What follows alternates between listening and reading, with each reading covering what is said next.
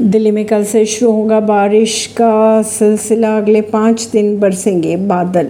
देश की राजधानी नई दिल्ली में मौसम का मिजाज धीरे धीरे बदलता हुआ नजर आ रहा है। पिछले कुछ दिनों से दिल्ली वालों को भीषण गर्मी का सामना करना पड़ रहा था, लेकिन अब बारिश की वजह से तापमान में गिरावट आई है तो लोगों को गर्मी से राहत मिलती दिखाई दे रही है। कल से दिल्ली में हो सकता है बारिश का सिलसिला शुरू। आई एम डी के अनुसार दिल्ली में कल यानी तेरह सितंबर से बारिश की गतिविधियां देखने को मिल पाएगी।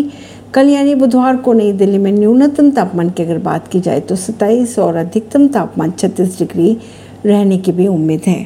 परवीन अर्शी, नई दिल्ली से।